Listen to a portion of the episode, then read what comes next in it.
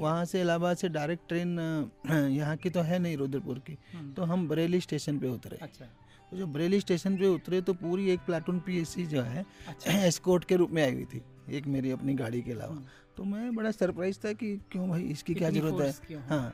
तब मुझे बताया गया कि साहब ये जो रुद्रपुर तराई का इलाका है और ये खालिस्तान मूवमेंट जो पंजाब मूवमेंट से इम्पैक्टेड है पंजाब के आतंकवादी आंदोलन से। और यहाँ एसपी साहब एक प्लाटून से कम चलते नहीं हैं।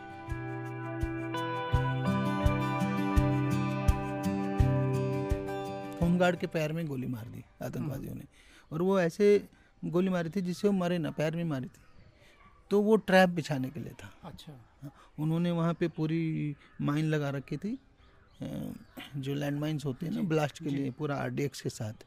और होमगार्ड ने को गोली लगी तो जब वो भाग वापस आया तो ये हुआ कि भाई उस क्षेत्र में आतंकवादी हैं। हम्म, उन्होंने गोली चलाई इसके ऊपर। तो सारी फोर्स वहाँ रश किया। तो उसमें सीओ साहब भी रश किए अपनी जिप्सी में और उसमें एसओ भी थे और छः लोग और थे। तो वो पूरी जिप्सी उड़ गई। और जब वो उड़ी तो उसमें उसका जो ब्लास्ट का इम्पैक्ट इतना ज़्यादा था कि बॉडी पार्ट जो पेड़ों पे लटके हुए थे। उस गैंग को मैंने पूरा स्टडी किया। हम्म, जहाँ जहाँ वो उसने पहले घटनाएँ की थी वो सब मैंने विज़िट की। जहाँ जहाँ वो पहले शरण लेता रहा था वो मैंने विज़िट किया। और दो तीन बड़े स्टेप मैंने लिए। अगर हम लॉन्ग टर्म में सोचें एक बड़ा स्टेप ये था कि मैंने अपना एस्कोर्ट से पीएसी हटा दी। मैं अगर सिर्फ़ नैनीताल ज़िले की तराई की बात करूँ जो आज की तारीख में रुद्रपुर ज़िला भी है उधम सिंह नगर हम्म, तो मैंने वहाँ का पूरा चार्ट बनाया था। उसमें लगभग सौ आतंकवादी घटनाएँ हुई। सौ आतंकवादी जी और उसमें तीन सौ लोग मारे गए और उनमें से लगभग पच्चीस पुलिस वाले थे। अच्छा। जी इतना बड़ा इम्पैक्ट था यूपी की तराई में उन दिनों।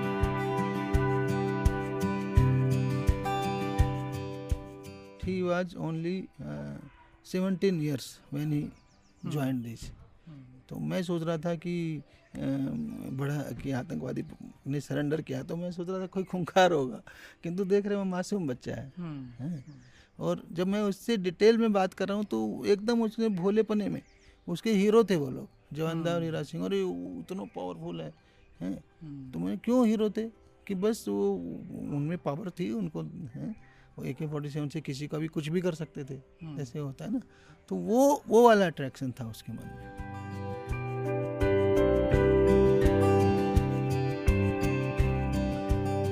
नमस्कार कुछ मीठी कुछ तीती के इस नए एपिसोड में आप लोगों का स्वागत है। आज हमारे साथ एक विशेष मेहमान हैं वो एक आईआईटीएन हैं, एक आईपीएस ऑफिसर हैं, और इस समय उत्तराखंड पुलिस के सर्वोच्च पद पर तैनात हैं, उत्तराखंड के डायरेक्टर जनरल ऑफ़ पुलिस हैं। उन, उनसे आपकी मुलाकात कराएँगे, उनके जीवन से जुड़ी बातें होंगी, कुछ मीठी, कुछ तीती बातें।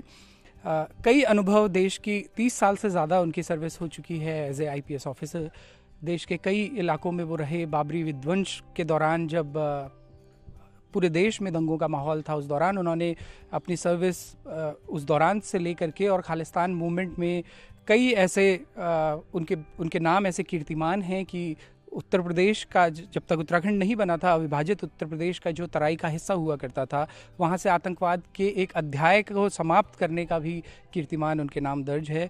और एक विशेष बात ये भी है कि उत्तराखंड में पिछले इतने सालों से वो सर्विस में हैं और एक बहुत इंपॉर्टेंट डिसीज़न के लिए भी जाने जाते हैं कि उन्होंने जो गृह जनपद में पोस्टिंग्स हेड कांस्टेबल तक के जो कर्मचारी होते हैं पुलिस विभाग के उनको उन्हीं के गृह जनपद में पोस्टिंग का जो दरवाजे उन्होंने खोले उससे लगभग 700 से ज़्यादा लोग वापस अपने गृह जनपदों में तैनात हो पाए यानी कि 700 से ज़्यादा परिवार रिवर्स माइग्रेशन उनके इस एक फैसले की के चलते हो पाया।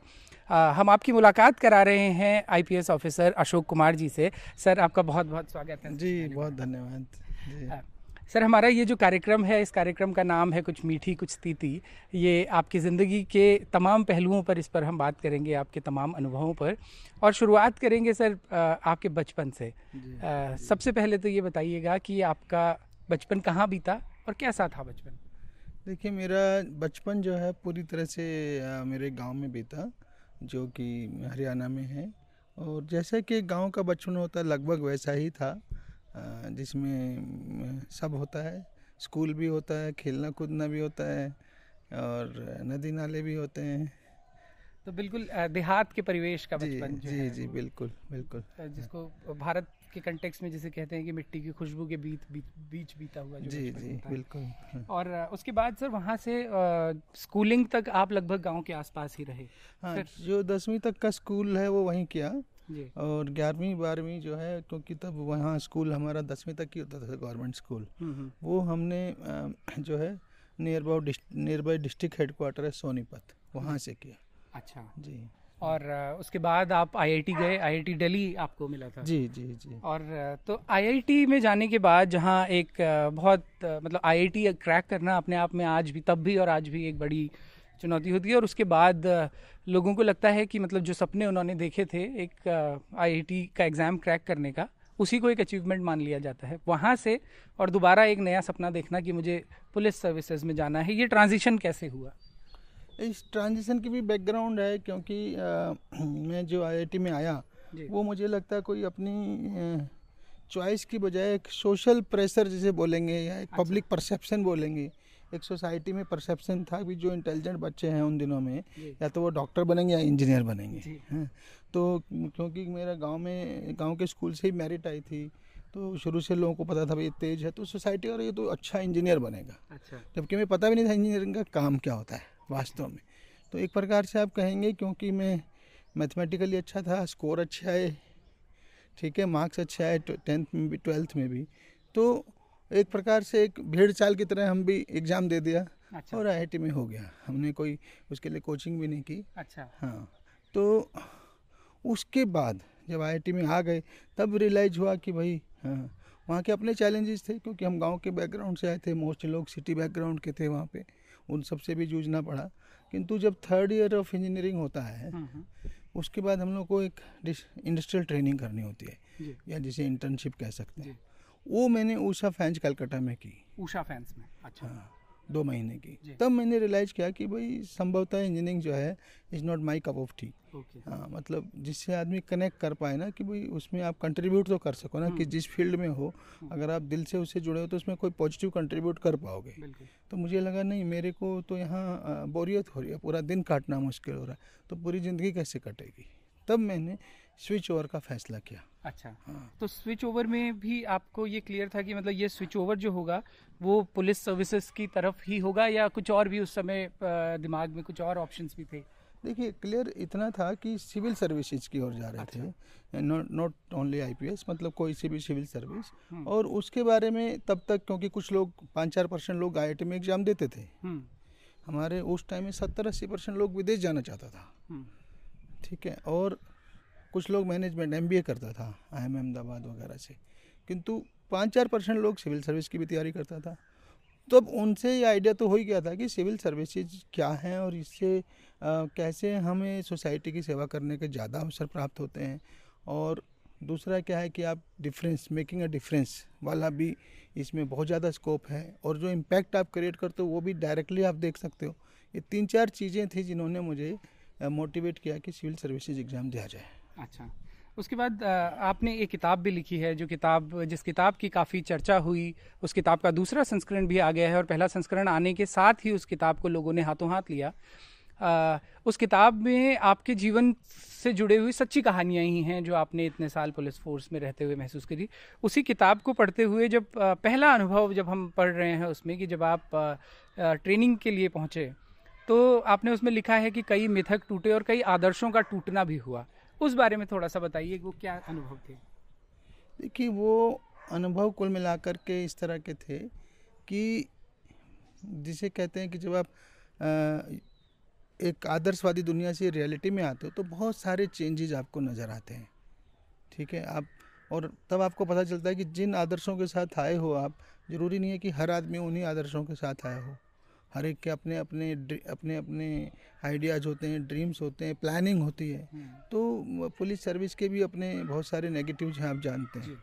तो जैसे मैंने उसमें मेंशन भी किया है कि पूरा थाने का दलाल तंत्र जो। है कैसे वो थाने में ना ऑपरेट करके पास के कई चाय की दुकान से ऑपरेट कर रहे हैं और वहाँ आम आदमी की थाने तक पहुँच ही नहीं है और वहाँ पे टाउट्स इकट्ठा हो जाते हैं हैं? और वो उसके माध्यम से ही थाने पे काम होते हैं। तो ये एक प्रकार से एक प्रकार से एक झटका है। हम्म, है ना? कि भाई ऐसे ही इसके लिए तो आए नहीं थे हम। ठीक है ना? तो हमको मुझे लगने लगा भी कहीं गलत जगह तो नहीं आ गया हूँ। हम्म, हम्म, हम्म। ठीक है ना? जैसे कहीं एक चक्रव्यूह में तो नहीं फंस गए कि हम आना तो कुछ और करना चाह रहे थे यहाँ के कोई स्कोप ही ना रहे। तो ये सर सिर्फ़ इनिशियल ईयर्स में ही हुआ आ, उसके बाद में अपने आप चीज़ें ठीक होती गई या कई बार आगे चलकर सर्विसेज़ में भी क्योंकि एक पुलिस ऑफिसर का इतना चैलेंजिंग जॉब है कई तरह के प्रेशर्स काम करते हैं पॉलिटिकल प्रेशर्स होते हैं तमाम अन्य प्रेशर्स होते हैं। तो जिस जिस की बात आपने करी कि कहीं ट्रैप में तो नहीं फंस गए या गलत चक्रव्यूह में तो नहीं फंस गए वो आगे जाके भी कभी कभी इस तरह के अनुभव होते गए या ये सिर्फ़ देखो अनुभव तो जो इनिशियल वाले थे वो सच्चाइयाँ थी वो आज भी हैं। जी। वो सच्चाइयाँ जो तब थी वो आज भी हैं। और सिस्टम में कहीं ना कहीं भ्रष्टाचार से लेकर के और बहुत सारी प्रॉब्लम्स जो तब थी वो आज भी हैं। जिसे मैं कहता हूँ कि पीड़ित केंद्रित पुलिसिंग होनी चाहिए। उसको लागू कराना बहुत मुश्किल है इस सिस्टम में क्योंकि पूरा सिस्टम पूरा क्रिमिनल जस्टिस सिस्टम कहीं ना कहीं रिच और इन्फ्लुएंशियल आदमी के फेवर में काम करता है। हम्म, उसकी पहुँच है या उसके पास पैसा है वो क्रिमिनल जस्टिस सिस्टम का पुलिस तो एक अंग है बाकी सब अंगों को भी वही लुब्रिकेट करता है। और वही चलाता है। तो इसलिए जो है आम आदमी को पीड़ित को गरीब आदमी को ऐसा है आदमी को न्याय मिलना बहुत मुश्किल है। हो। तो उसको न्याय दिलाने के जब आप प्रयास करते हो तो आपको बहुत कुछ फेस करना पड़ता है। हम्म, और तो और अपने ही सिस्टम से रेजिस्टेंस आता है। उनको सिस्टम में ऐसे आदमी पसंद नहीं आते। तो वो फिर कहीं ना कहीं आपको झूठे लांछन भी लगाएँगे कहीं ना कहीं पॉलिटिक्स भी करेंगे आपके खिलाफ प्रयास भी करेंगे आपको शिफ्ट कराने का।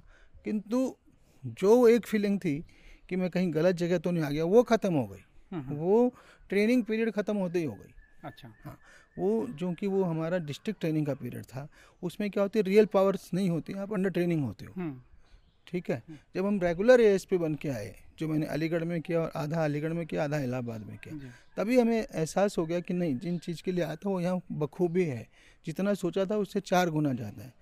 यानी किसी की हेल्प करने का स्कोप हम्म, क्योंकि फिर आपके पास पावर आ जाता. है। You can take decisions you can implement decisions हम्म, तो वो तो बहुत ही ज़्यादा है पुलिस में। तो वो तब से लेके आज तक ये निर्णय सही रहा कि जो हम सोच के आए थे वो इसमें सब कुछ है। चैलेंजेस ज़रूर हैं चुनौतियाँ भयंकर हैं और रास्ते में रोड़े भी बहुत हैं।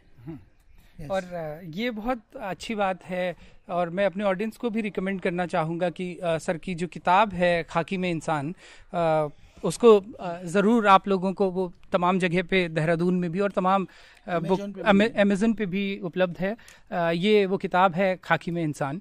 और जिस बेबाकी से सर आप क्योंकि ऐसा बहुत कम देखने को मिलता है कि फोर्स में रहते हुए इस तरह से जैसे आपने, चाहे वो दलाल तंत्र की बात की हो, उसका उसका ज़िक्र हमें किताब में भी मिलता है और चाहे पावर स्ट्रक्चर्स की बात की हो या जैसा आपने अभी बताया कि पूरा पुलिसिंग का जो सिस्टम है, वो पीड़ित की तरफ़ ना हो करके तमाम अन्य पावर से वो संचालित होता है या इन्फ्लुएंस्ड है तो ये ये बहुत बड़ी बात है कि फोर्स में रहते हुए इतनी बेबाकी से आप इन सारी चीज़ों पे बात कर रहे हैं।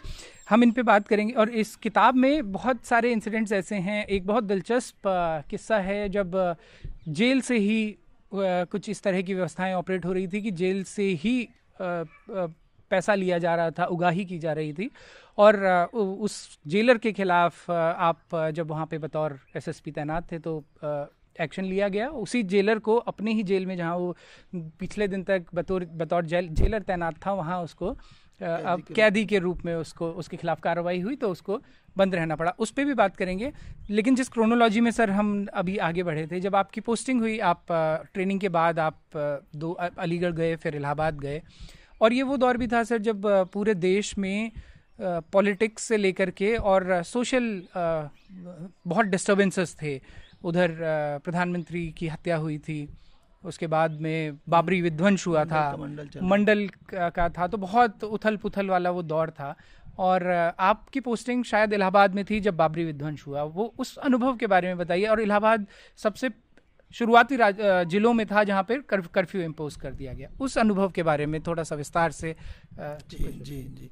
पहली बात तो ये कि इलाहाबाद वास्तव में पहला जिला था जहाँ कर्फ्यू लगा था। उसके बाद देश के लगभग तमाम शहरों में कर्फ्यू लगा जहाँ भी मिक्स्ड पॉपुलेशन थी। तो ये बात छः दिसंबर की है और शाम के समय मुझे याद है छः से साढ़े छः के बीच का समय रहा होगा।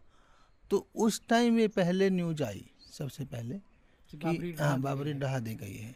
तो उस न्यूज़ पे हमारे जो भी एसएसपी थे उन दिनों मनोज कुमार साहब थे और जिलाधिकारी थे। संभवतः जिलाधिकारी सुभाष कुमार साहब ही थे। अच्छा। हाँ जी। यहाँ से जी जी यहाँ के चीफ सेक्रेटरी से रिटायर हुए यही थे। तो इन लोगों ने निर्णय लिया कि नहीं हमें कर्फ्यू लगाना है नहीं तो इसको कंट्रोल करना मुश्किल होगा। लॉ एंड ऑर्डर की सिचुएशन बिगड़ेगी। तो शाम को ही साढ़े छः और सात के बीच में मुझे याद है कर्फ्यू अनाउंस कर दिया गया। अब कर्फ्यू अनाउंस करना तो ठीक है उसको इम्प्लीमेंट करना आसान नहीं होता। हम्म, और बहुत बहुत मुश्किल होता शहर है। भी है Yes, तो। बहुत मुश्किल होता है। तो पर वो टाइमली डिसीज़न जो लिया गया वो हमारे बहुत काम आया।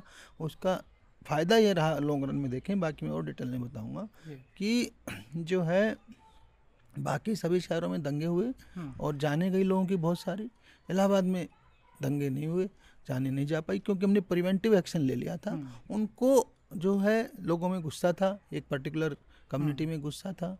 तो उसको कंटेन करना मुश्किल था। हम्म, पथराव की प्रयास हुए। किंतु चूँकि टाइमली कर्फ्यू लग गया था तो भीड़ इकट्ठा हो ही नहीं पाई। हम्म, किसी एक जगह पे इतनी ज़्यादा भीड़ इकट्ठा नहीं हो पाई कि वो फोर्स को ओवर पावर कर पाती। हम्म, तो हमने छः की शाम रात भर सात की सुबह सात की शाम ये तीन चार पीरियड ऐसे थे जहाँ थोड़ा एक्स्ट्रा हमें शो फोर्स और माइनर यूज़ ऑफ़ फोर्स करना पड़ा। किंतु वहाँ पे कर्फ्यू इम्प्लीमेंट हो गया और उसके बाद तो कर्फ्यू का हमने बहुत सारी चीज़ें सीखी कि दो एक दिन तो फोर्स के लिए बहुत मुश्किल रहता है। हम्म, किंतु फिर पब्लिक के लिए बहुत मुश्किल हो जाता है। हम्म, क्योंकि उनके लिए सप्लाईज बंद हो जाते हैं। हाँ।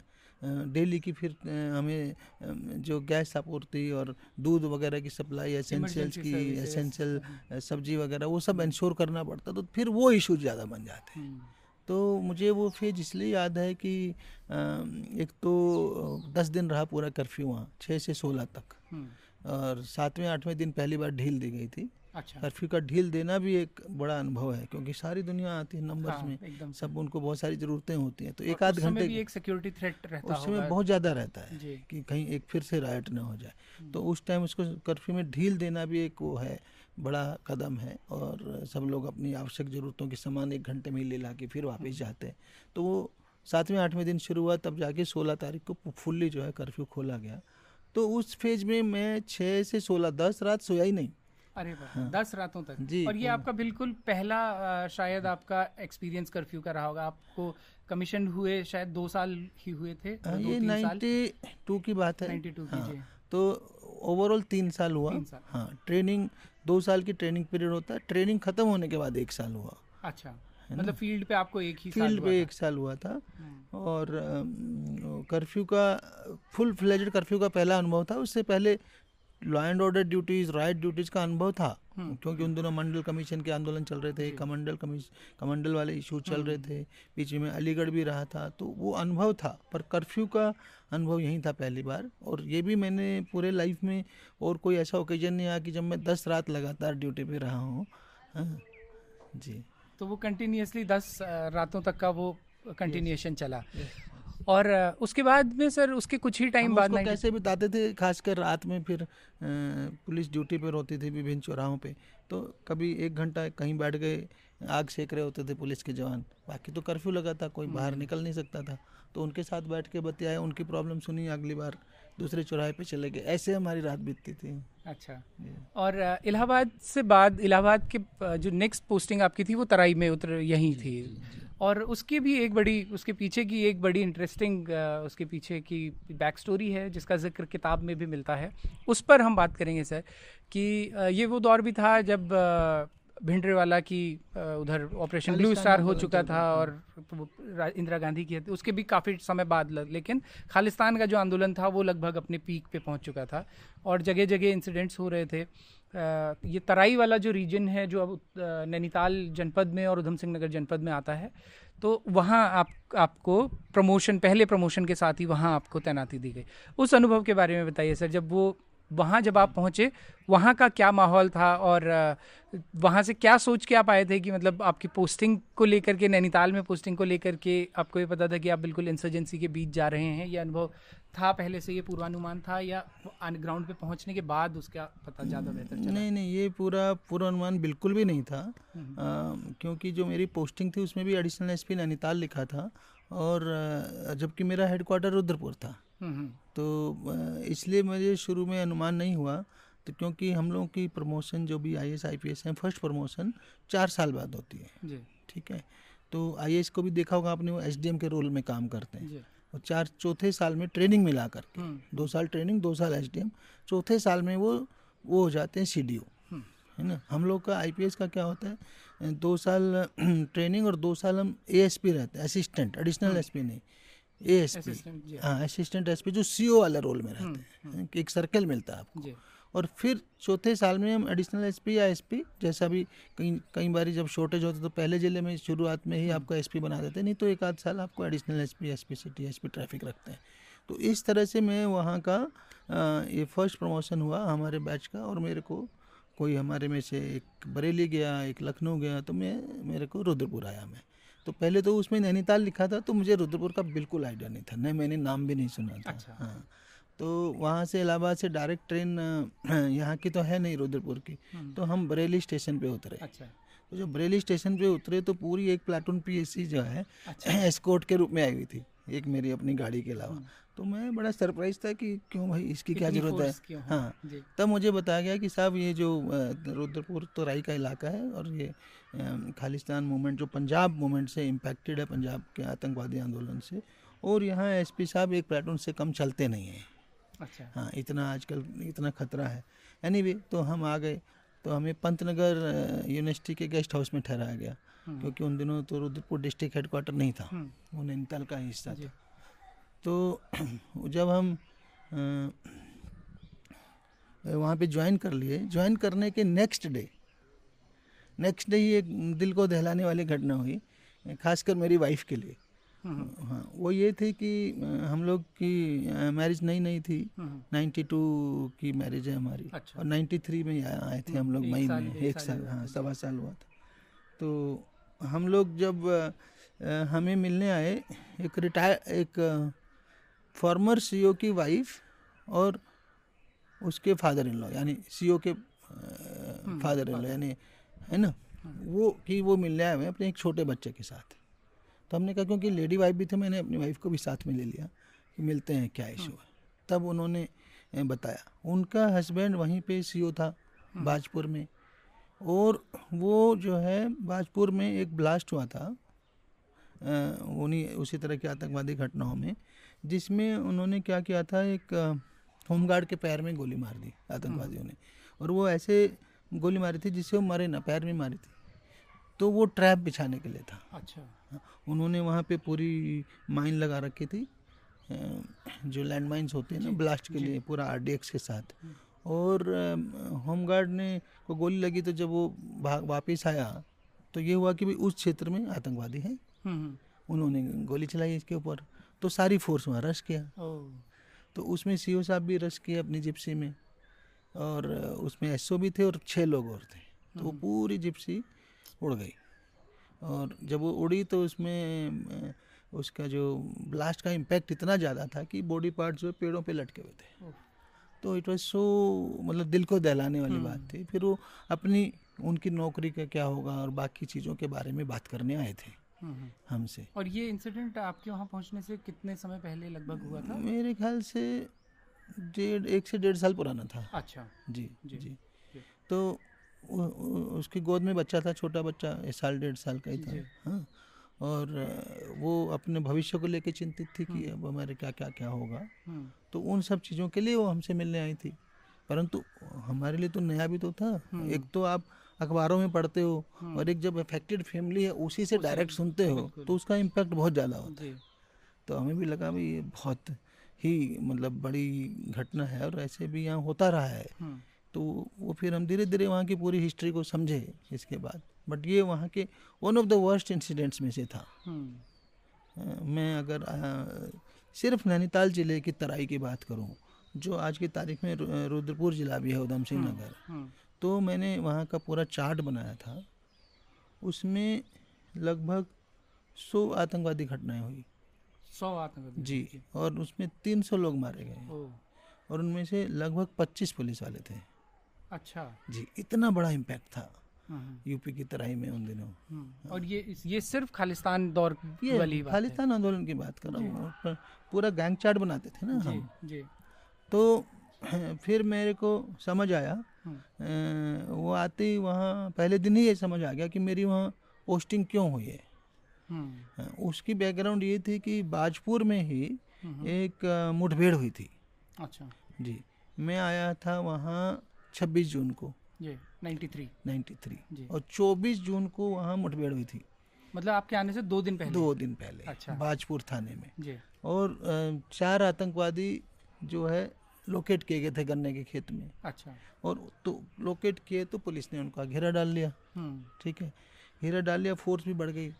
और फोर्स बुलाई गई। हम्म। वहाँ पी भी थी और टास्क फोर्स थी और शायद सीआरपीएफ भी आ गई थी। हम्म, तो वहाँ जो एसपी रुद्रपुर थे वो ऑपरेशन के कमांडर थे। वो तराई एरिया की जो पोस्ट थी उन दोनों इसलिए थी कि ये सारा टेररिज्म को ये हैंडल करेंगे। हम्म, मेरे से पहले विजय कुमार जी थे वहाँ अच्छा। हाँ। और बाकी और जगह के ऑफिसर्स भी सब आ गए तो रात भर घेरा डला रहा।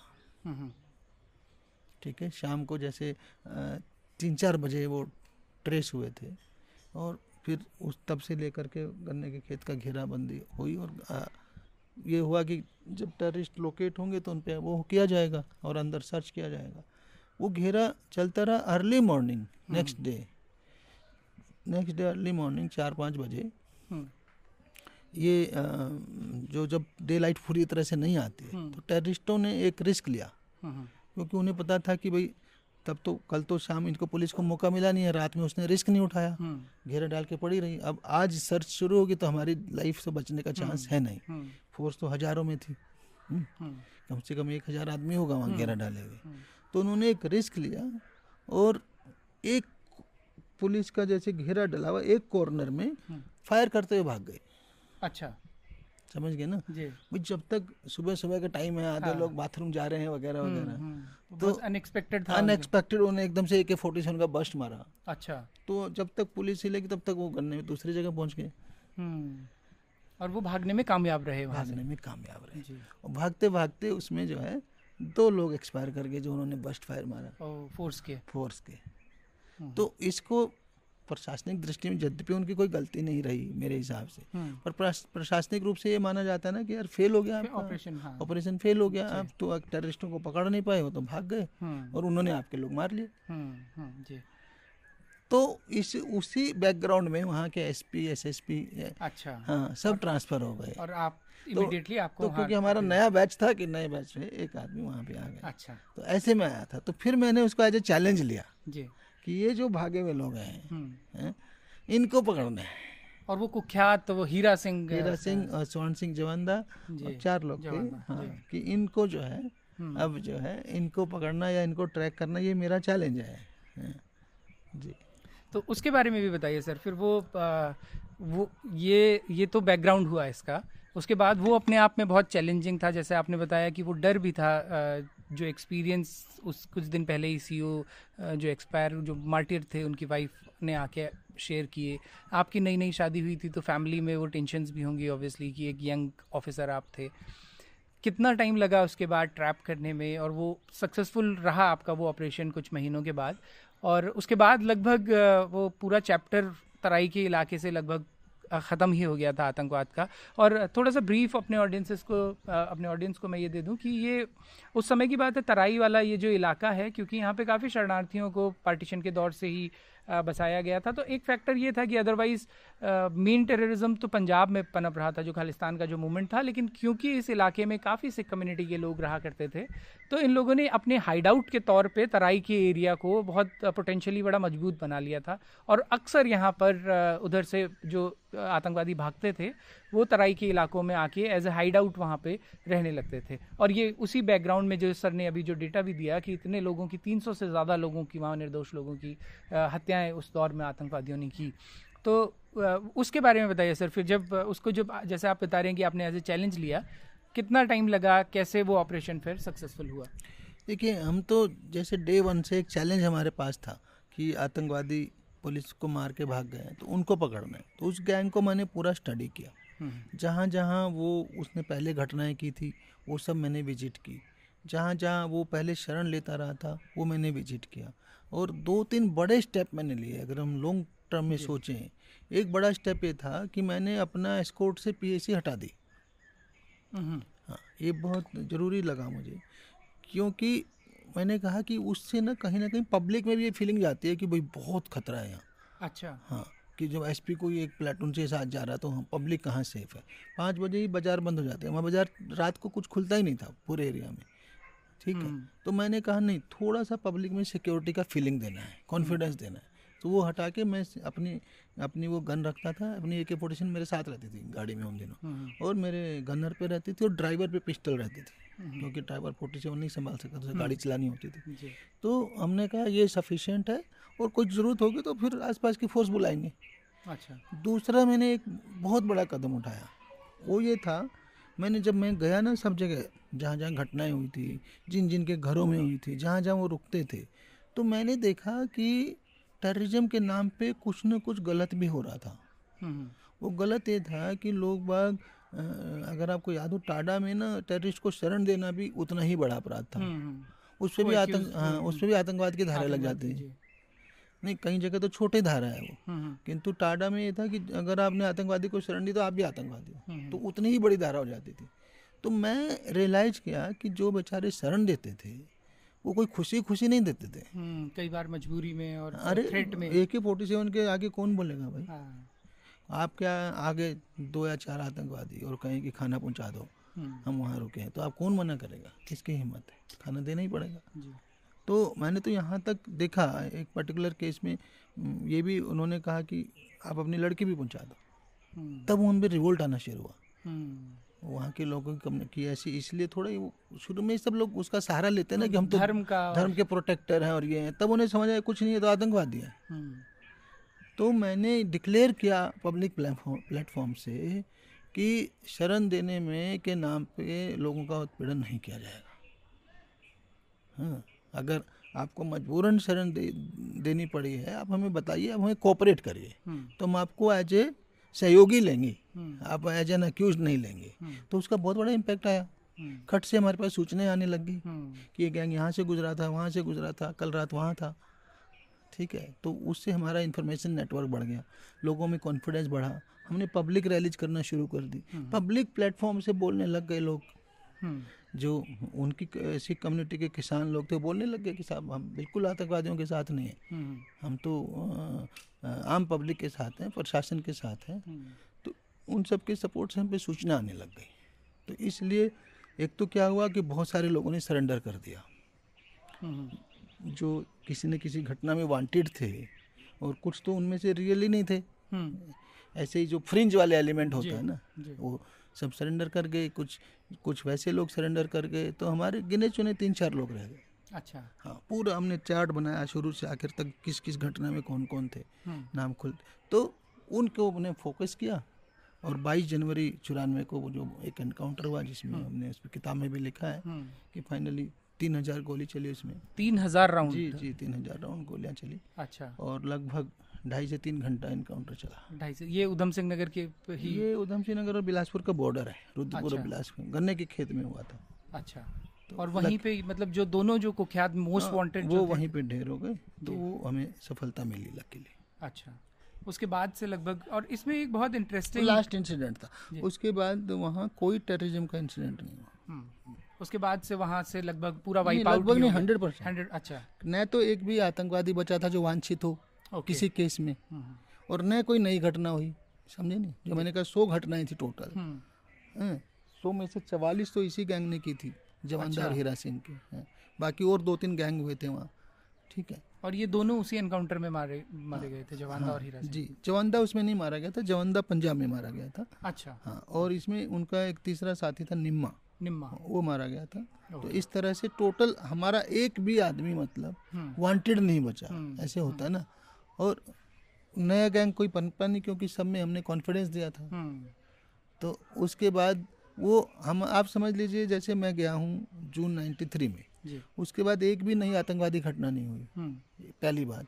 तो जून 93 के बाद ज़ीरो हो गया। हम्म, जो कि ये घटना तो हमने किया। हमने उनको ट्रैक किया लोकेट किया। और ये लास्ट इंसिडेंट हुआ जिसमें वो फायरिंग हुई जो जून 94 का है। जनवरी 94 जनवरी हाँ, हाँ। और इस बीच जितने भी वांटेड हमारे पुरानी फाइलों में थे हम्म, तब तक के जितनी घटनाएँ हो चुकी थी वो सब भी हमने अकाउंट फोर हुए या सरेंडर हुए। अच्छा। हाँ तो एक भी आदमी नहीं बचा ओके। तो इस तरह से हम कह सकते हैं कि वो लास्ट इंसिडेंट था वो पूरा तराई से आतंकवाद का खात्मा खात्मा था। हो गया था उसके बाद। और इस किताब में एक बहुत इंटरेस्टिंग एनेक्डोट इस पे भी मिलता है कि जनरली अमूमन ये होता है कि आतंकवाद की जो घटनाएँ होती हैं या आतंकवादियों बनाम पुलिस की जो पूरा डिस्कोर्स है वो ब्लैक एंड वाइट में उसे देखा जाता है लेकिन इस किताब में वो वो भी कितना मल्टी लेयर्ड होता है उसकी समझ भी इस, इस हिसाब से बनती है कि जैसे आपने ज़िक्र किया है सर उसमें कि एक लड़का जो कि शायद 16-17 साल का था और उसने भी बाद में सरेंडर किया और वो कैसे आतंकवाद से जुड़ा और उसको हम आज इस कंटेक्स में भी वो बहुत इंपॉर्टेंट हो जाता है कि जैसे हम कश्मीर में देखते हैं, चलिए खालिस्तान का तो अब वाइप आउट हो गया, लेकिन कश्मीर में भी जो युवाओं के बीच में एक चाम है, वो वो आपने मेंशन भी किया है कि वो उसको लिए आंदोलन नहीं था या खालिस्तान या नहीं था या मूवमेंट नहीं था, उसके लिए वो वो एक आइडल था जो ए के फोर्टी सेवन लेके घूम रहा था, उसको आम का चाम था। और उसकी वजह से वो एक छोटा सा बच्चा जो अभी बालिग भी नहीं हुआ है। से उसको पावर की किक मिलती किक थी। मिलती थी। कि बड़ी बहुत बड़ी बात है कि इतनी पावर है उसके हाथ में। जी। पूरी जनता को हिला सकता है। हाँ। और यही मतलब हम कश्मीर में भी देखते हैं कि बहुत युवा लड़कों का जो अट्रैक्शन होता है रुझान। तरफ़ रुझान जो होता है उस तरफ़ उसके पीछे वो कंधे पे के फोर्टी सेवन जब लटकी होती है तो उससे जो पावर वो जो अदरवाइज़ सोसाइटी में उनको नहीं मिलती और वैसे वो फील करते हैं सडनली तो उस उस बच्चे के साथ के सर तो वो थोड़े से एक्सपीरियंसेस बताइएगा कि कैसे यही- उसका सर यही एक्सपीरियंस था जी। कि देखो सरेंडर के पीछे तो बहुत सारा मेहनत होती है बहुत सारा काम होता है। हम्म। और जब अ, मैंने कहा कि जब इस तरह से सब खत्म हो गया तो एक आध जो बचे हुए थे उनको उनके पीछे हमारे लोग लगे रहते थे इंटेलिजेंस और सब कुछ। तो और हमने ये बोल रखा था जो सरेंडर करे उसे हमारी ओर से टच नहीं किया जाएगा। हम्म हम्म, लोगों में देखिए पुलिस का कॉन्फिडेंस होना चाहिए। हम्म। अदरवाइज़ उनके मन में रहेगा तो फेक एनकाउंटर कर देंगे हाँ तो जब उन्हें पता है कि यहाँ एक इंसानियत को वैल्यू देने वाला पुलिस अधिकारी है हम्म। और अगर आप फेयर ले जाओगे तो आपके साथ फेयर गेम खेला जाएगा। जो केसेस आपने किए वही केस आप पे लगेंगे। हम्म। तो उस तरह से लड़का आया था मेरे को सडनली उसका नाम नहीं याद आ रहा। But he was only seventeen years when he join this तो मैं सोच रहा था कि बड़ा कि आतंकवादी ने सरेंडर किया तो मैं सोच रहा था कोई खूंखार होगा। किंतु देख रहे हैं मासूम बच्चा है। हम्म हैं? और जब मैं उससे डिटेल में बात कर रहा हूँ तो एकदम उसने भोलेपने में उसके हीरो थे वो लोग जवानदार और हीरा सिंह। और ये इतना पावरफुल है। हैं? तो मैं क्यों हीरो थे? कि बस वो उनमें पावर थी उनको हैं? वो ए के फोर्टी सेवन से किसी का भी कुछ भी कर सकते थे जैसे होता है ना। तो वो वो वाला अट्रैक्शन था उसके मन में। जब मैंने पूछा तुमने ऐसे क्यों किया? वो उन्होंने इतनी बड़ी घटना की दस लोग मार दिए एक साथ। तो तुम उस टाइम थे हाँ मैं था। तो, अच्छा। तो मैंने कहा तुम्हें कुछ खराब नहीं लगा कुछ गलत हो रहा है? किसी आदमी की जान ले रहे हैं? बस सर इस तरफ़ सोचा ही नहीं कभी। हम्म। बड़े ऐसे सिंपल आंसर देता। था hmm. He just never thought कि ये कितना बड़ा क्राइम हो रहा है। हम्म। किसी को मारना कोई बच्चों का खेल नहीं है। It's a big thing hmm, तो बाद में आदमी रियलाइज़ करता है। जी। सर, उसके बाद उसके बाद आप देश के तमाम, उत्तर प्रदेश के तमाम अलग अलग इलाकों में रहे और फिर वापस उत्तराखंड में आपकी ज्वाइनिंग हुई। तो ये वाला जो डिसीज़न था, सर ये अभी जिसके बारे में मैंने इंट्रोडक्शन में भी बताया कि होम गृह जनपद में पोस्टिंग वाला जो वो था और उसका आइडिया कैसे मतलब वो कैसे, वो इतना इतना कारगर साबित होगा आपको रियलाइज़ हो रहा था कि लगभग 700 लोग शुरुआत में ही वापस मतलब 700 परिवारों का वापस लौटना पहाड़ में वो अपने आप में एक बड़ी बात है एक अचीवमेंट है। देखिए ऐसे मैंने फोर्स के वेलफेयर के बारे में मैं सोचता रहता हूँ जी। और क्या कदम उठाए सकते जा सकते हैं। कुछ कदम होते जो हमारे हाथ में नहीं होते। कुछ वित्तीय चीज़ें होती हैं जैसे उनका एक ग्रेड पे का मुद्दा हो। जी। हम तो रिकमेंड ही कर सकते हैं किंतु वो सरकार के हाथ में हमारे हाथ में नहीं होता। तो जो बेस्ट पॉसिबल कर सकते हैं वो किया जाए। तो ये आइडिया इसलिए आया कि हमें डबल प्रॉब्लम से जूझना पड़ा है। जैसे मेरे चमोली जनपद के भी बहुत अनुभव हैं। अच्छा। उत्तराखंड आंदोलन के भी बहुत अनुभव हैं जो इस किताब में नहीं आए हैं। अच्छा। हाँ मैं एसपी चमोली था जिन दिनों उत्तराखंड आंदोलन चल रहा था। अच्छा। और रुद्रप्रयाग उसका पार्ट था 94 में। मैं रुद्रपुर से चमोली ही गया था। अच्छा। जी। अच्छा। मैंने उत्तराखंड में उत्तराखंड बनने से पहले चार पोस्टिंग करे अच्छा। हाँ। इसका कहीं ज़िक्र हाँ। जी। एसपी रुद्रपुर एसपी चमोली फिर एसएसपी हरिद्वार हम्म। और एसएसपी नैनीताल। अच्छा हाँ, तो 94 96 जब आंदोलन अपने पीक पे था 94 उस... में ही था पीक हाँ 94 में अक्टूबर अक्टूबर हाँ, के बाद खत्म था। मुजफ्फरनगर कांड दो अक्टूबर के बाद खत्म हो गया। तो मैं फुल टाइम एसपी चमोली था इस पूरे आंदोलन में और हमें दो दिन को कर्फ्यू भी लगाना पड़ा था। अच्छा। गोपेश्वर ऊखीमठ और अगस्त मुनि में हाँ। क्योंकि मसूरी या गोली नहीं मसूरी की वजह नहीं। दो अक्टूबर के की वजह से। अच्छा उसके बाद। जब वहाँ से लौट रहे थे लोग आंदोलनकारी तो उनके साथ काफ़ी घटनाएँ हुई थी तो आक्रोशित थे। हाँ। तो तीन और चार तीन चार तारीख को लौटे वो गो वापिस। तो हमारा जिला जो रुद्रप्रयाग फिर गोचर फिर कर्णप्रयाग फिर ऊपर तक तो जहाँ जहाँ उन्होंने कहीं ना कहीं अपना गुस्सा दिखाया। जी। हाँ, तो वहाँ भी उस आंदोलन में भी हमने ये स्ट्रेटजी रखी थी कि भाई हम तो उत्तराखंड के समर्थक हैं ठीक है? हमें हमें कोई प्रॉब्लम नहीं है। सिर्फ़ आपसे एक अनुरोध है कि आंदोलन को पीसफुल रखिए। हम्म। हम्म, तो हम कुछ नहीं कहेंगे। आपका ज्ञापन जहाँ होगा राष्ट्रपति जी से सब जगह भेजते रहेंगे। हम्म। बस आंदोलन को हिंसात्मक मत बनाइए लोकतांत्रिक रखिए। तो सब लोग हमारी अपील मानते थे। मानते थे। सिर्फ़ तीन दिन था जब वो अपील पूरी तरह हाँ। थोड़ी डिस्टर्ब हुई। तो क्यों? क्योंकि मुजफ्फरनगर उसका गुस्सा था हाँ, उसका गुस्सा था। हम समझ सकते थे तो हमने उसको भी शांतिपूर्वक निभाया और ये कारण था कि पूरे चमोली ज़िले में एक भी डेथ नहीं हुई। जबकि आसपास आपको सब देखे मसूरी हो खटीमा हो हम्म। और वो पौड़ी हो सब जगह पे कहीं ना कहीं कुछ लोगों की जाने गई। तो हमारे यहाँ नहीं हुआ। सब अच्छा। सब प्यार से हुआ आपसी वार्ता से हुआ और तो और हम फुटबॉल खेलते थे। अच्छा। उनके साथ पुलिस लाइन के ग्राउंड में अच्छा। जो। आंदोलनकारी थे उनके साथ। अच्छा। जी तो ये हमारे चमोली के अनुभव थे। उससे पहले हम कुछ और बात कर रहे थे ना आप। हाँ ये जो होम पोस्टिंग वाला जो जी, हाँ, निर्णय है होम पोस्टिंग वाला जो निर्णय है ये मेरे को इसलिए आइडिया है कि मैं इस पे चमोली रह चुका था। हम्म और वहाँ पे यूपी के 80 परसेंट लोग जो प्रशासनिक आधार पर आते थे। हम्म। तो प्रशासनिक आधार पर आएगा तो इसका मतलब उसमें से बेस्ट पुलिस वाला तो नहीं होगा। हम्म। हम्म। जो छंट करके नेगेटिव सिद्ध हो जाते हैं उनको भेजा जाता था। हम्म। तो फिर ऐसी फोर्स से काम मतलब उसे जो पनिशमेंट पोस्टिंग पनिशमेंट पोस्टिंग वही वही प्रशासनिक आधार। मतलब आपने कोई गलती की आपका करियर रिकॉर्ड खराब है इसलिए आपको पनिशमेंट के तौर पे वहाँ भेज दिया। तो ऐसे में फिर ऐसी पुलिस से काम लेना मुश्किल हो जाता हैं? तो मैंने कहा कि आपने हमारे यहाँ भी आज की तारीख में ये हाल है कि जो छः ज़िले हैं छः में से एक की स्थिति बेटर हुई है उत्तरकाशी क्योंकि कनेक्टिविटी बेटर हो गई है। नहीं तो रुद्रप्रयाग चमोली बागेश्वर पिथौरागढ़ चंपावत कोई नहीं जाना चाहता। हम्म। तो हमने कहा कि भाई आ, हम होम डिस्ट्रिक्ट पुलिस वालों को क्यों नहीं देते? इसलिए नहीं देते यूपी के पीरियड से पॉलिसी है हम्म। कि वो दुरुपयोग कर सकता है हम्म, अपनी पावर अपने का। पावर का हाँ। अपने क्षेत्र मैंने कहा पहाड़ में पहली बात तो क्राइम नहीं है। हम्म। दूसरी बात वहाँ दुरुपयोग का स्कोप नहीं है। हैं? तीसरी बात हम उसके चलो होम होम तहसील नहीं देंगे। जोशीमठ का रहने वाला कर्णप्रयाग पोस्ट कर देंगे। हैं? तो कम से कम उसको अगर वो विलिंग है वहाँ रहेगा तो ये अपना घर बनाएगा घर परिवार को देखेगा और मेरे पास भी विलिंग लोग होंगे। प्रशासनिक आधार वाले नहीं होंगे पनिशमेंट वाले नहीं होंगे हम्म। तो बेटर पुलिस कर पुलिसिंग करेंगे। हम्म। तो ये आइडिया है इसलिए इसको एक्सपेरिमेंट के तौर पे लगाया था। हम्म। तो ये सफल हुआ। जो कि जिसका कि बहुत अच्छे रिस्पॉन्स सफल हुआ बिल्कुल हाँ जी।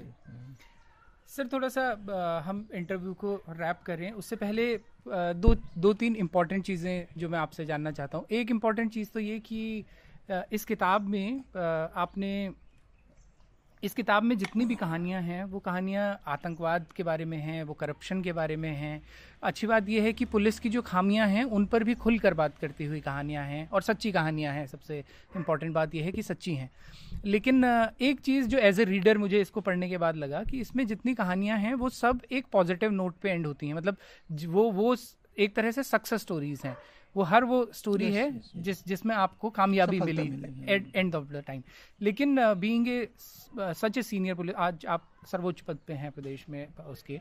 कई बार ऐसी भी इंसिडेंट्स आपके सामने हुए होंगे जब एज ए फेलियर मतलब जो- which would have ended as a failure नहीं कामयाबी मिली होगी। तो ऐसे अनुभव भी अ, मैं चाहूँगा कि आप कुछ शेयर करें जिस समय अ, कुछ कुछ ऐसे केसेस जब आपके पास आए हों जिसमें एट द एंड निराशा हाथ लगी हो या ऐसा महसूस हुआ हो कि ये वैसा रिज़ल्ट इसका नहीं आया? और उसके बाद किस मोटिवेशन से फिर एक ऑफिसर अब अपने नेक्स्ट स्टेप की तरफ़ बढ़ता है? उस अनुभव के बारे में थोड़ा सा। हाँ, ऐसे केसेज आते हैं हमारे सामने?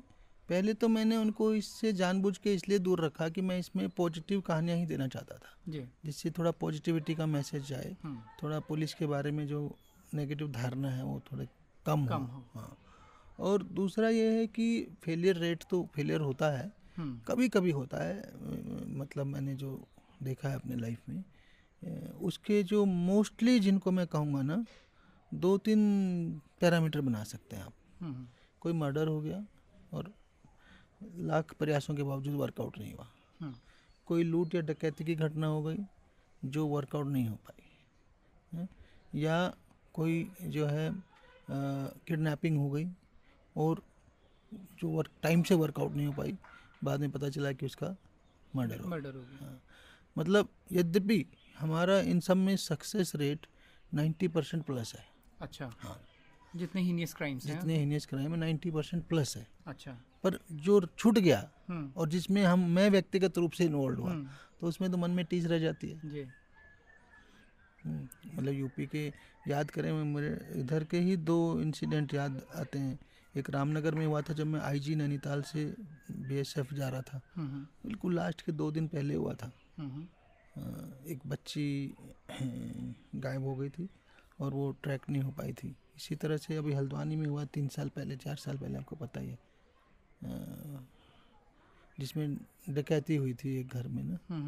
और मदर जो है वो मर्डर हो गया था बेटी उसकी अभी बची हुई है। हम्म, तो नहीं कई बार एक हज़ारों प्रयास करने के बाद भी नहीं वर्कआउट होता। workout। तो वो मन में रह जाता है कि यस ये एक एक प्रकार से फेलियर है पुलिस की नहीं कर पाए। हम्म, जी होता है। मतलब जैसे मैंने कहा कि जिस केस में हम लगे हों एक आध परसेंट केस में रह जाता है कि पचास प्रयासों के बावजूद भी नहीं हो पाता। और सर थोड़ा सा इस बारे में भी बताइएगा कि पुलिस हमारे हमारे यहाँ के पुलिस सिस्टम पे बहुत बार इस बारे में चर्चा होती है कि पूर, पूरा का पूरा जो कई बार ये चर्चा होती है कि पुलिस जो है उसको सीधे सीधे होम के अंडर होना चाहिए मतलब सेंटर के अंडर होना चाहिए लॉ एंड ऑर्डर स्टेट का ना हो करके वहाँ हो तो शायद पुलिसिंग बेटर हो पाए। कई बार कुछ और तरह के सुझाव भी दिए जाते हैं। और सबसे इम्पोर्टेंट सर जो एक आम नागरिक महसूस करता है वो ये महसूस करता है कि पुलिस के जो निचले स्तर के अधिकारी हैं, वो एम्पथाइज नहीं करते हैं लोगों से। उनके बात करने का तरीका कई बार अच्छा नहीं होता है। तो इस पर, और इस पर उतना काम क्या हो पाता है उन, पुलिस को? ये ट्रेनिंग देने का कि जब जो सड़क पे तैनात हैं चाहे वो ट्रैफ़िक के हों या जो सिविल पुलिस में जो हैं जो स्टेशन में तैनात हैं वो किसी भी जो पीड़ित आ रहा है उसके साथ एम्पथाइज कर पाएँ। इस बारे में आप आप पर्सनली आपको क्या लगता है कि इस दिशा में काम करने के लिए किस तरह की चेंजेस की या इनिशिएटिव्स की ज़रूरत है? देखिए ये तो टाइम के साथ बदला भी है। हम्म। हम ही ने देखा है तीस साल में बहुत बड़ा चेंज आया है। यूपी पुलिस और उत्तराखंड पुलिस में ही बहुत बड़ा चेंज है। तो कहीं ना कहीं एक लेगेसी है पुलिस की जो ब्रिटिश टाइम से चली आ रही है जहाँ पुलिस थोड़ा दमनकारी रोल में थी। हम्म। ठीक है जो जो ब्रिटिश वो थी यहाँ पे राज था उसका वो बेसिकली यहाँ पे रेवेन्यू कलेक्ट करता था पब्लिक से। हम्म। और रेवेन्यू कलेक्ट करने में अगर जो लोग नहीं देते थे उनके लिए पुलिस का यूज़ होता था। हम्म। फिर उसी पुलिस का यूज़ जो है हमारे आज़ादी के आंदोलन को दमन करने में हुआ।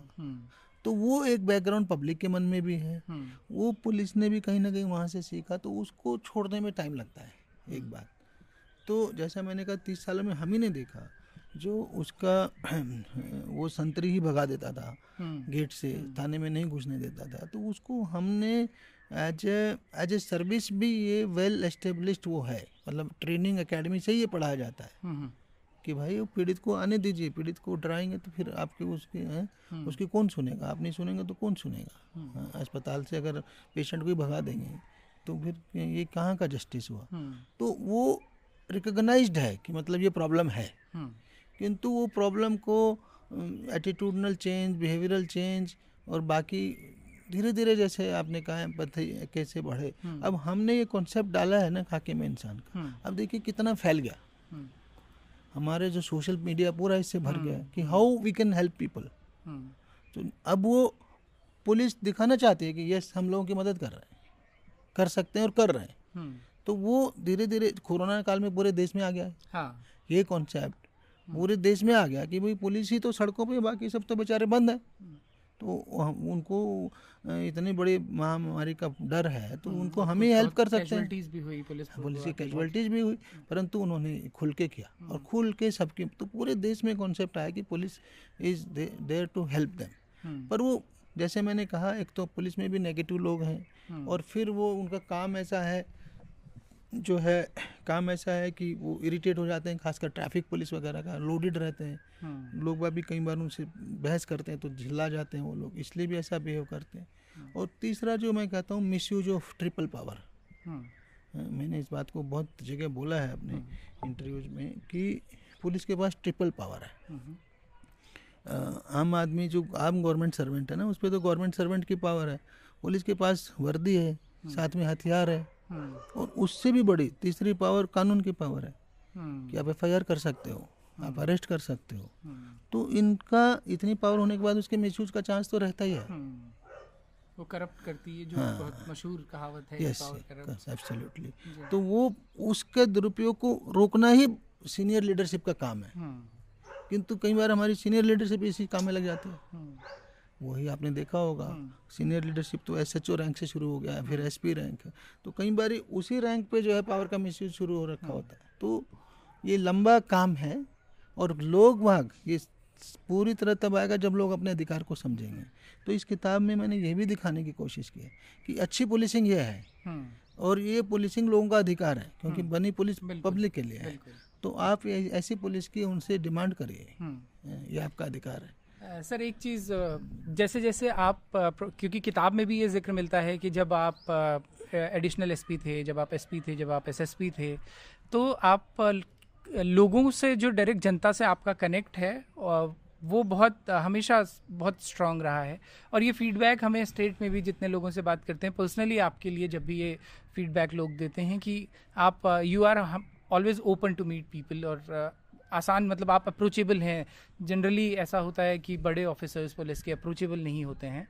लेकिन क्या आप उसको मिस करते हैं कि जैसे आप जब तक एस एसपी होते हैं, तब तक आप फ़ील्ड पे ज़्यादा होते मतलब सीधे लोगों के बीच आपका कनेक्शन ज़्यादा होता है। जैसे जैसे आप बड़े पदों पे जाते हैं तो फिर आपके हाथ में अन्य जिम्मेदारियाँ आती हैं और सीधे लोगों वाली जो चीज़ें होती हैं वो कुछ हद तक कम हो जाती हैं। आप उसे मिस करते हैं कई बार?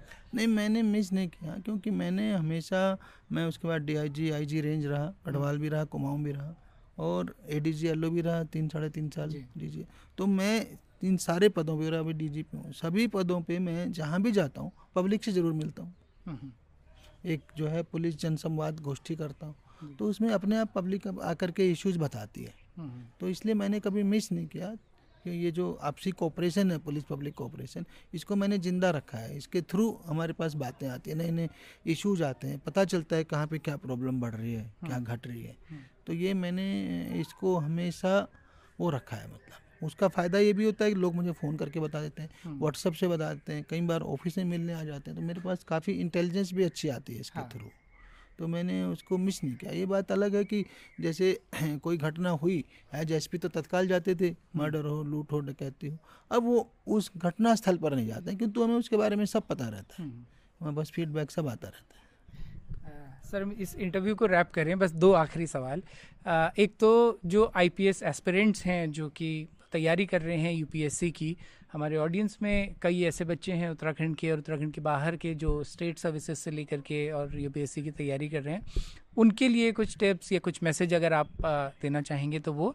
और उससे पहले एक सवाल, बस आखिरी सवाल ये कि लगभग तीस साल से ज़्यादा आपको सर्विस में हो गए हैं। इस दौरान कुछ घटनाओं का ज़िक्र तो इसमें मिल गया, लेकिन बहुत लाजमी सी बात है कि कई घटनाएँ ऐसी होंगी जो इस, जिनका ज़िक्र किताब में होने से रह गया हो। तो कुछ ऐसी इंसिडेंटल चीज़ें आपको जहन में आती हैं जो जो आप कभी नहीं भुला पाते मतलब कुछ इस तरह के बड़े इंसिडेंट्स चाहे वो पॉजिटिव नोट पे हों या नेगेटिव नोट पे हों नोट पे हों कभी ऐसा लाइफ थ्रेटनिंग एक्सपीरियंसेस या कभी बिल्कुल लाइफ चेंजिंग एक्सपीरियंसेस तो उस बारे में कु- कुछ अगर आपको अभी याद आता हो तो ज़रूर शेयर कीजिएगा। देखिए ऐसे अनुभव तो मैंने इसमें लॉ एंड ऑर्डर को तो लिखा नहीं है। जी। उस पर मैं कभी सोचता था अलग से लिखेंगे। तो लॉ एंड ऑर्डर को मैनेज करने में भी ऐसे ही बड़े बड़े अनुभव हुए हैं। हम्म। कई बार आपको हज़ारों की भीड़ को हैंडल करना होता है कई बार बहुत एग्रेसिव भीड़ को हैंडल करना होता है। कभी कभी गोली लाठी गोली भी चलानी पड़ती है। तो वो सारे भी बड़े डिसीजंस हैं जिनको आपके मानस पटल पे छप जाते हैं। मतलब वो कभी आप भूल नहीं सकते। वो हैं। जैसे मैंने इलाहाबाद का भी आपसे ज़िक्र किया हम्म, उसका कर्फ्यू का पर इसमें नहीं है किताब में। हम्म, ठीक है? होगा तो माइनर होगा। हरिद्वार में बहुत बड़ा राइट हुआ था अर्थ कुंभ 2004 में। अच्छा। हाँ उसमें हमें गोली चलानी पड़ी थी। हम्म, उसमें एक जने की डेथ भी हो गई थी। तो किंतु वो एक बहुत बड़ा अनुभव है। मथुरा भी रहा एस एस पी ऐसे शांजापुर रहा। हर जगह के अलग अलग बहुत सारे ऐसे अनुभव हैं। क्योंकि पुलिसिंग में तो समझ लीजिए रोज़ के एक महीने के कम से कम भी चालीस पचास इवेंट हो जाते हैं जिनमें से चार पाँच तो बहुत बड़ी होती हैं हम्म, जो आप कभी भूल नहीं सकते। हम्म, तो इतने साल का अनुभव है मैं जैसे मेरे को चमोली की भी बातें याद आई। जी। हाँ। तो मैंने एक बार में गैरसैन विधानसभा गया था तो वो एपिसोड याद आया था मैंने अपनी फेसबुक पे पोस्ट किया था हम्म, कि हम लखनऊ से लौट रहे थे हम गढ़वाल रेंज को बैडमिंटन में चैंपियन बना के आए थे हम्म, और बर्फबारी हो गई बहुत ज़्यादा नाइन्टी नाइन्टी फोर की जनवरी की बात है। अच्छा। हाँ बहुत बर्फ़ गिरी रिकॉर्ड टूटा था पच्चीस सालों का। हम्म। और हम आ रहे थे उस रूट से अल्मोड़ा रानी खेत क्योंकि लखनऊ से आ रहे थे। हम्म, तो वहाँ से गैरसैन होके आ रहे थे। अच्छा। हाँ तो रात में आठ बजे के आसपास हम लोग गैरसैन से तीन किलोमीटर पीछे हमें गाड़ी छोड़नी पड़ी। हम्म, क्योंकि बर्फ़ बहुत ज़्यादा थी गाड़ी नहीं चढ़ पा रही थी एम्बेसडर हम्म, तो फिर हमने पैदल आकर के गेस्ट हाउस में रुके। और नेक्स्ट डे फिर हम पूरा गैरसैन से आदि बद्री तक। अच्छा। हाँ। बर्फ़ में चल करके आए। पैदल। जी। जी। हमारी छोटी बच्ची थी मैडम थी। अच्छा। और फिर कहीं कहीं तो घुटनों से ऊपर तक बर्फ़ थी। हम्म। हाँ। तो ऐसे बहुत सारी यादें हैं। और कुछ क्या कुछ रिग्रेट्स भी हैं सर? तीस साल की सर्विस क्योंकि बहुत एक अच्छा खासा एक स्पैन होता है। और जो हम सुनते हैं अमूमन कि और खासकर मूवीज़ में भी देखते हैं। उसमें कई खैर वो क्रिएटिव लिबर्टी लेते हुए कई चीज़ें उसमें गलत भी दिखाई जाती हैं और बहुत ऐड कर देते हैं मसाले के लिए। लेकिन इतना तो समझ में आता है कि पावर स्ट्रक्चर सच में काम करते हैं और पुलिस तो क्योंकि डायरेक्टली सरकार और जनता के बीच का एक अहम कड़ी है।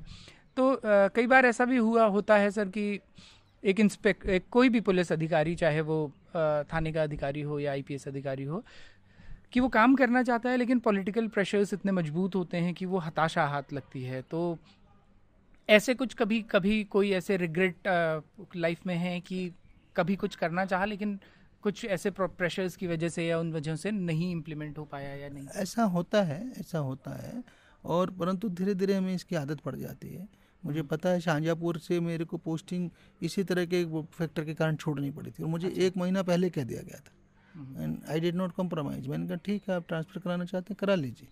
तो आई गॉट शिफ्टेड जबकि हमारी बच्ची एक महीने की थी तब। तो एनी वे ऐसा होता है और उसकी हमें आदत पड़ जाती है। हम्म, और मैं मैंने इसको भी ना इसकी भी पॉजिटिव साइड को देखा। बहुत लोग कहेंगे अरे यहाँ तो बहुत पॉलिटिकल प्रेशर है बहुत ये है बहुत वो है कोई मज़ा नहीं आता।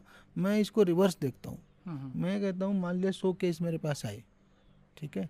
उनमें से चार पाँच में आपको इस तरह के कहीं दबाव है या कुछ और बहुत सारे फैक्टर्स हैं जिसकी वजह से वो आप मान लिया उसमें कुछ बहुत ज़्यादा नहीं कर पाए। पर पचानवे में तो कर लिया। हम्म, अगर आप नहीं होते तो पचानवे भी खराब हो सकते थे। हम्म, तो I take happiness in those 95 plus positive things hmm, तो वो वो बेटर है उनसे किक लो और नेगेटिव के बारे में परेशान होना कम करो। परेशानी तो होती है गुस्सा आता है खराब लगता है किंतु उसकी आदत पड़ जाती है। अभी सर आपकी कितनी सर्विस रिमेनिंग है लगभग? मेरी अभी डेढ़ साल है। डेढ़ साल आ, की वैसे तो, हाँ। उसके बाद के कुछ प्लान्स अभी टेंटेटिव कुछ सोचा है? इतना तो सोचा है कुछ ना कुछ क्रिएटिव करूँगा कुछ ना कुछ एजुकेशनल या कल्चरल या क्रिएटिव फ़ील्ड में कुछ ना कुछ किताब या कुछ ऐसा भी दिमाग में है? दिमाग आइडिया चलते रहते हैं क्या शेप फाइनली कौन सा रियल शेप ले पाएगा एग्जीक्यूट कौन सा होगा वो तो बाद में पता चलेगा। आप एक पूछ रहे थे कि सिविल सर्विस एस्पिरेंट्स के लिए क्या कोई मैसेज है? वो यही है कि एक तो ये बेस्ट सर्विसेज़ है इसमें कोई शक नहीं। अगर आप गवर्नमेंट जॉब में आना चाहते हैं तो इससे अच्छी कोई सर्विस नहीं है। दूसरा ये है कि आने के लिए आपको रियल हार्डवर्क करना पड़ेगा क्योंकि एग्ज़ाम रगड़ा एग्ज़ाम है। कम से कम 10 से 12 घंटे रोज पढ़ना पड़ेगा। और पढ़ाई भी hard work with smart work hmm, मतलब अपनी एनर्जी को ऊर्जा को फालतू की चीज़ों में लगा कि बहुत फोकस पढ़ाई करनी पड़ेगी। तभी जा करके रिजल्ट्स आएँगे। जी। हमसे बात करने के लिए सर बहुत बहुत शुक्रिया। तो हमारे साथ थे उत्तराखंड के डीजीपी अशोक कुमार जी। उनके जीवन से जुड़ी बातें हुई, कुछ मीठी, कुछ तीती उनकी किताब है खाकी में, इंसान हिंदी और इंग्लिश दोनों में ये किताब, दोनों लैंग्वेजेस में उपलब्ध है। और इस किताब की बहुत इंटरेस्टिंग बात यह है कि दोनों ही हिंदी और इंग्लिश में दोनों ही लैंग्वेजेस में अशोक जी ने उसको खुद लिखा है मतलब कोई भी ऐसा आपको महसूस नहीं होगा कि वो ट्रांसलेटेड वर्जन है तो ओरिजिनलिटी मिस करने वाली फीलिंग आपको दोनों में से किसी में भी नहीं आएगी। इसमें जो किताबें हैं, वो जो जो कविताएँ जो हैं, वो ज़रूर हिंदी में हैं और इंग्लिश वाले वर्जन में उनके ट्रांसलेटेड वो हैं, लेकिन जिस भी लैंग्वेज में आप कंफर्टेबल हों, वो ये किताब आप ज़रूर लीजिएगा। पुलिस, पुलिसिंग से जुड़े कई मसले कई बारीकियाँ और कई लेयर्स उसमें समझ में आएँगी। आई होप आपको ये कार्यक्रम अच्छा लगा हो और उस जित जितनी जिन लेयरिंग पे हमने बात करने की कोशिश की आई होप उसके कई एनेक्डोट्स आपको इससे मिले हों। सर एक बार फिर से आपका बहुत बहुत शुक्रिया। बहुत धन्यवाद। और अगले कुछ मीठी कुछ तिथि के नेक्स्ट एपिसोड में फिर से मुलाकात होगी एक और पर्सनैलिटी के साथ। जुड़े रहें और देखते रहें बारह मासा